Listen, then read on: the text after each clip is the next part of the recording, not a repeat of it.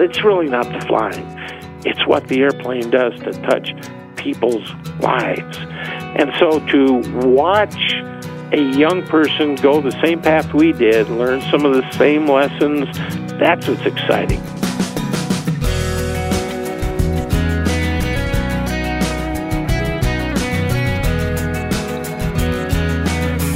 This is First Person. Welcome to this week's conversation. I'm Wayne Shepherd.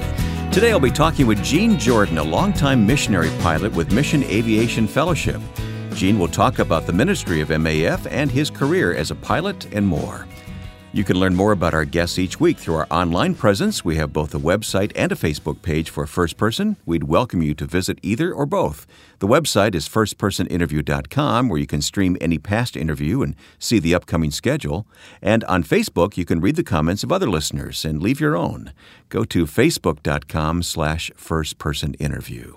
And our smartphone app is now available to you as well for both iPhone and Android devices. Look for First Person Interview in your App Store for an easy way to listen each week. Well, we've told the overall story of Mission Aviation Fellowship in the past here on this program, but today Gene Jordan joins me to talk more about MAF, particularly through his experience as a pilot on the field in Ecuador.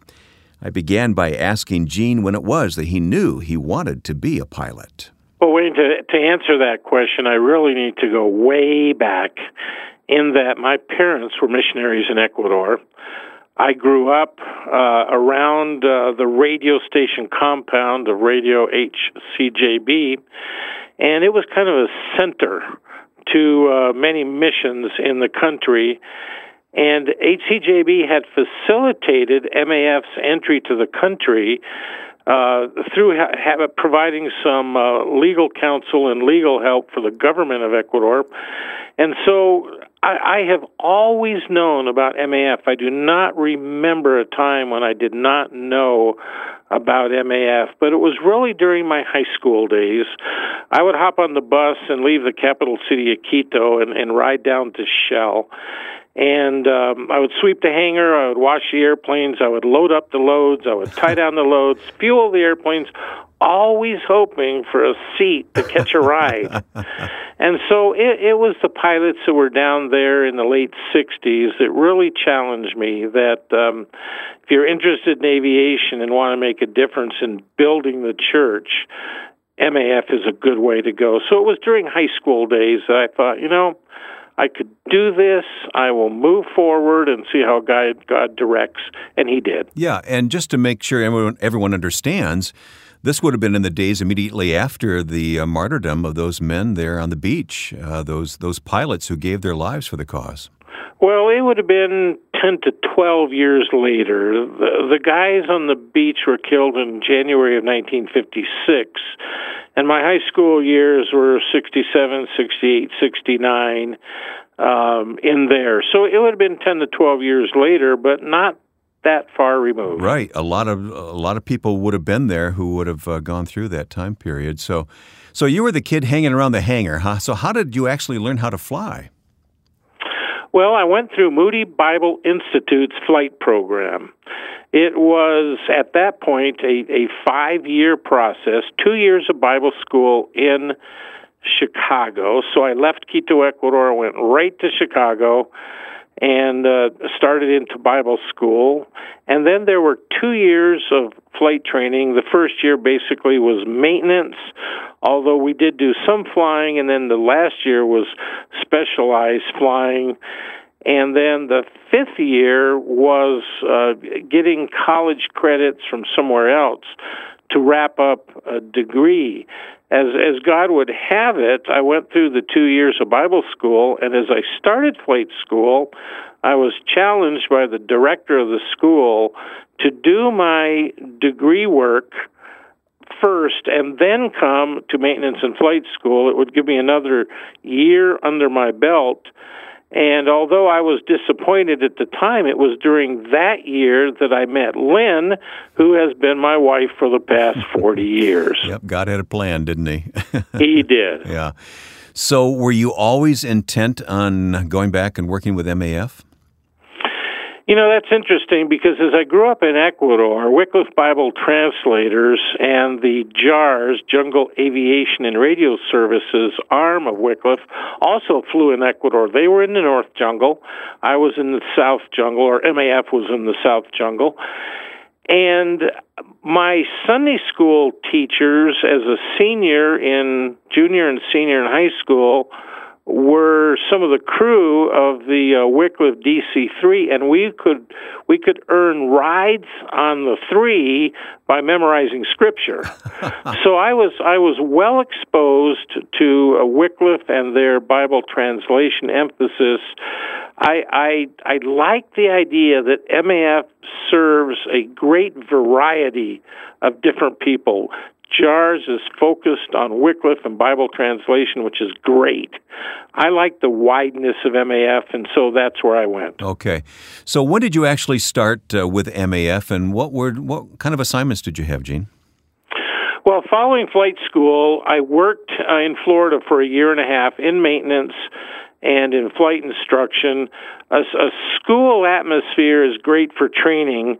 Working out in the real world is great for production, to learn how to get things done. Mm-hmm. But following 18 months in Florida, which is where my wife was from, we joined MAF in the summer of 1977 raised our support to go overseas, and then were in Ecuador in August of 1978. So MAF assigned me back to the country that I grew up in, and they told me, We're taking a little bit of a chance doing this, but they did it anyway. Okay. Were your parents still around at that time?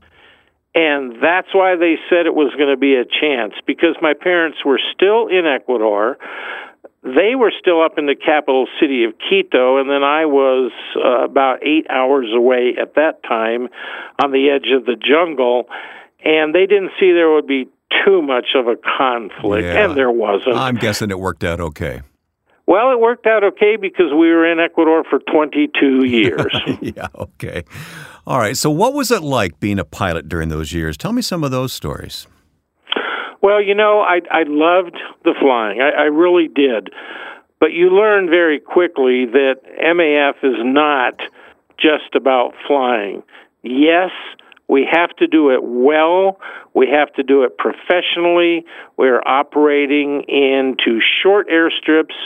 We were getting between 24 and 28 feet of rain a year in that wow. Amazon area. And so the airstrips, for the most part, were wet and muddy and slippery. And we we fought and flew in and around a lot of weather, and that was probably our biggest ongoing challenge. Mm-hmm. But I, I really enjoyed using the airplane to meet people's needs. The number one reason we launched an emergency flight in Ecuador was snake bite. Oh. There are many poisonous snakes in the Amazon jungle, and if we could get somebody out to attention, we could save their life or their limb or whatever it could be. Women problems in childbirth, a lot of medical emergency flights.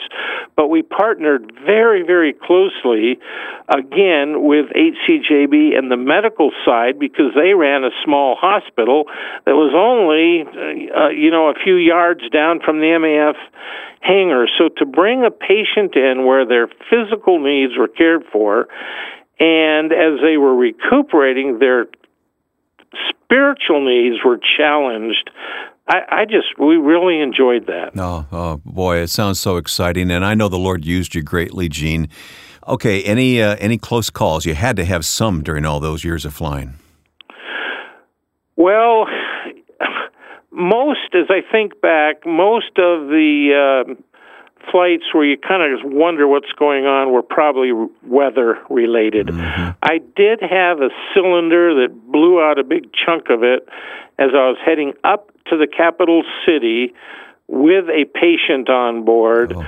I determined that I could not hold altitude for the rest of the flight, but I also determined that I had plenty of altitude to make it to the Quito airport, and I did. But but you know, God was good. We we know our limits and try mm-hmm. to stay within them. I'm not the best pilot in the world, but I knew how far I could go, and I respected that circle. Yeah. And for the enthusiasts, what were you flying during those days, all those years there? Well, most of my early years were either a Cessna 180 or 185, which are basically the same airplane. The 185 has a uh, fiberglass cargo pod under the belly where we could put 300 pounds in. And then in the later years, we traded all our 185s for Cessna 206s. Still a six passenger airplane, well, a six place airplane, one place reserved for the pilot, and it could go into all of the airstrips the 185 did. It was much easier to load and much more comfortable for the passengers. We're going to talk more about what's happened more recently in your life, Gene, but looking back on those years in Ecuador, what's what's the best part of all of that for you? You know, Wayne, that is a very easy question to answer. And I can only answer it with a perspective of looking back. And that is there are villages in the jungle that they had worship. They worshiped the spirit of the rainforest. They worshiped the boa constrictor. They they were scared, frightened of the spirit world. And as they learned that there was a God who created them, that there was a God who loved them and cared for them, and they knew they had done wrong. And when they understood that God had made a way through his son Jesus to restore a relationship, now there was true worship. And so as I look back, the, the, the, greatest thing of being there through all the flights, each one contributing just a little bit, was to be able to say that now throughout the jungle, there are places where there is true worship of a God that loves them, cares for them, and paid the price of their sins. And you can see it in the community. It reflects in their faces, in their pride of the community. There are communities that have rejected that news. And you can see in their communities that, that there's just not a spark of life when you know that there's a God who loves you. We'll continue talking with Gene Jordan and offer you an audiobook download, Jungle Pilot, coming up on First Person. Our partner in bringing you these conversations each week is the Far East Broadcasting Company. For 70 years, FEBC has been faithfully proclaiming the gospel in local languages to scores of countries throughout Asia and beyond. Last year, over 2 million listeners responded to FEBC programs, an incredible number to comprehend. So, to learn more about this effective means of reaching people for Christ and how you can help, just visit firstpersoninterview.com and click on the FEBC banner.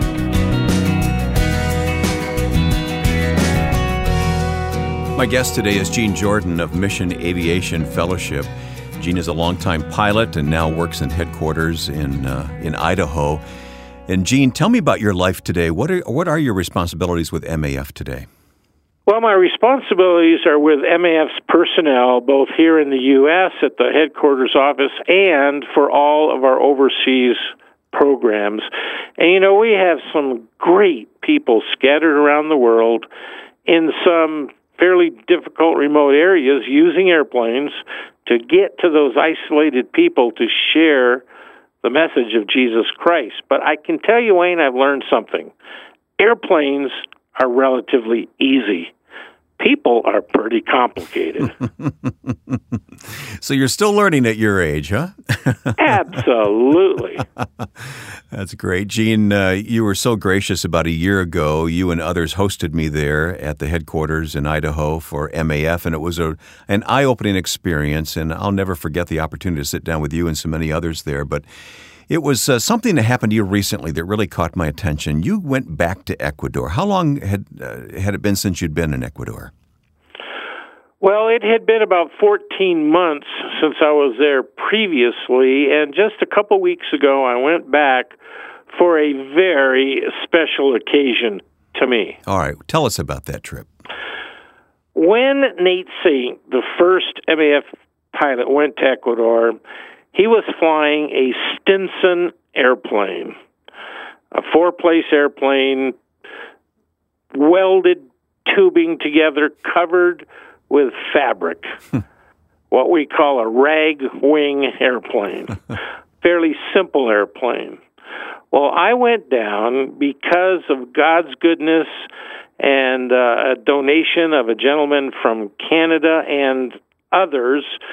Ecuador is now putting into operation a brand new airplane, a turbine powered airplane with performance that equals our 185s and 206s of uh, latter years and it, it, carries almost three times the load of a Cessna 206, but does it into the same airstrips that the 206 flies into. So the performance is fabulous. The navigation and communication is fabulous. There are basically three glass screens up front and weather and terrain and your position it's all right there. It it's it's something that Nate could never even have imagined. Yeah. And while the airplane has changed the what they're doing has not changed all right let me talk about the airplane days. for just a moment. Did did you get to fly that baby I did not get to fly that airplane. I have flown in it and I have flown in other Kodiaks, but I did not get to fly that airplane. All right. Now and you say Kodiak. That that's a plane that was really developed for MAF, right? It was developed for missionary aviation, not just MAF. Okay. JAARS, new tribes use them, but it was developed to meet the need of being able to use jet fuel, which is fairly cheap, in countries where it's it's it's becoming impossible to get aviation 130 octane fuel. Yeah. So you went down to help deliver this plane, and what difference is that going to make? Then I have a lot of other questions for you, Gene. Well, the difference is it will extend the range of what the program can do in the country it can fly longer and faster with a bigger load. So we're not as limited to the services we can provide, be they ambulance services or church and mission flights. So mm-hmm. it will increase our productivity because one flight is going to do the equivalent of three Cessna 206 flights. Wow. Well, I know it's going to make a big difference when you went down to uh, be a part of delivering that new aircraft there, though, you were reconnecting with people that you'd spent a lifetime with. Talk, talk to me about the people you met there. Well, we had a service where we dedicated this airplane. We had to do some rebuilding on the hangar to get the new airplane to fit in, and we were dedicating the hangar. And I spoke briefly. As I stood up and looked out in the audience, I, I was just as proud as can be because the the the young man that's managing the program in Ecuador now was a little kid yeah. in my wife Lynn's Bible club. Is that David? That's David. Yeah, I met him when I was there with you last year. I looked out to that crowd, and many of the guys that are flying, Ecuadorians, maintaining the airplanes, uh, scheduling our flights, they, they they were all little kids in Sunday school, and so they've grown up and they have become Ecuadorian missionaries to their own people, mm. and and and that is what is very very gratifying to see. Yeah, I bet there are a lot of hugs and uh, a lot of stories were told. I bet. There were a lot of hugs, and and one thing that made a huge impression on me when Nate, Jim, Roger, Ed, and Pete were killed in Ecuador, when Elizabeth and Rachel went in and started sharing the reason why these guys went, and the Waorani understood a God who loved them, their children lived in unprecedented peace. The grandkids of those of that generation in 1956 again grew up in unprecedented peace, and they are the young adults of today.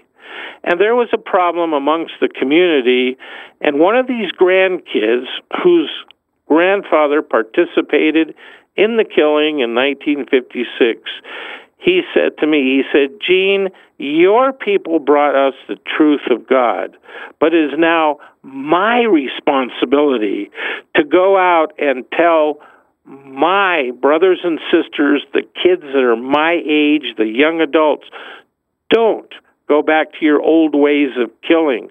the Bible teaches us the right way to live our lives. It's not your responsibility anymore, it's mine. But will you help us with your airplanes? And the answer was absolutely yeah. How can you yes. say no to that, huh? oh, we can't. Yeah. What a rich experience, though, to to go back and to uh, to hear those words and to see what God has done there. You've seen a lot of progress, a lot of change in aviation, a lot of change in, in ministry there, Gene. What what's ahead? What and how can we pray for what's going on in that country? Well, there are two things happening within MAF. Number one, we recognize that the after World War II through the 50s, 60s, and 70s of expatriate missionaries, whether they're from Europe, from Canada, from the U.S., going overseas and kind of doing their thing, that that's kind of over. Hmm. Right now, we need to go and we need to partner with the national church. We need to let them take the lead in their countries, and then we come alongside, and this is what MAF does very, very well, and says, How can we help you do what you feel you need to do in this country, particularly reaching the isolated areas. We'll come help you do that. Hmm. So it's much more partnership with the national church than it is MAF working with North American European mission societies. Gene, you must be grateful to God. You've got a lot of years left in ministry, but you must be grateful for how God has led and used you during these years. Well, I am, and and that's kind of a, a, a twofold look, Wayne. As I look at at my life, uh, at uh, the wife God gave to me, at our daughters who grew up on the MAF base in Ecuador, and uh, one works with Voice of the Martyrs, the other is teaching at a missionary kids school hmm. back in Ecuador. It's great to see, but you know what I'm really enjoying? I am really enjoying right now getting to know the young couples that MAF, that are coming to MAF right now and being able to take some of my hard learned lessons to pour it into them watch them go overseas, watch them be excited about flying and learning that it's really not the flying. It's what the airplane does to touch people's lives. And so to to watch a young person go the same path we did, learn some of the same lessons, and be excited, and be able to do that with you know, 20 and 30 young people over the last couple of years, it that's what's exciting. Our first person guest today has been Gene Jordan of Mission Aviation Fellowship. A great way to learn more about MAF is to download a free copy of the audiobook Jungle Pilot, which I narrated last year. The book can be downloaded for free, and the easiest way to get it is by following the link I've provided at firstpersoninterview.com. My thanks to MAF for making Jungle Pilot available this way. Again, to download a free copy of the story of martyred missionary pilot Nate Saint and the founding of Mission Aviation Fellowship, go to firstpersoninterview.com and follow the link that you'll find there. These weekly interviews are made possible through the support of the Far East Broadcasting Company. My thanks to FEBC for including us in their vision of taking Christ to the world through radio. And if you'd like to learn more, please visit firstpersoninterview.com and follow the link to FEBC. Once again, that's firstpersoninterview.com. Next week, our guest will be a pastor, evangelist, and church planter from Sierra Leone. Now, with thanks to my friend and producer Joe Carlson, I'm Wayne Shepherd. Join us next time for First Person.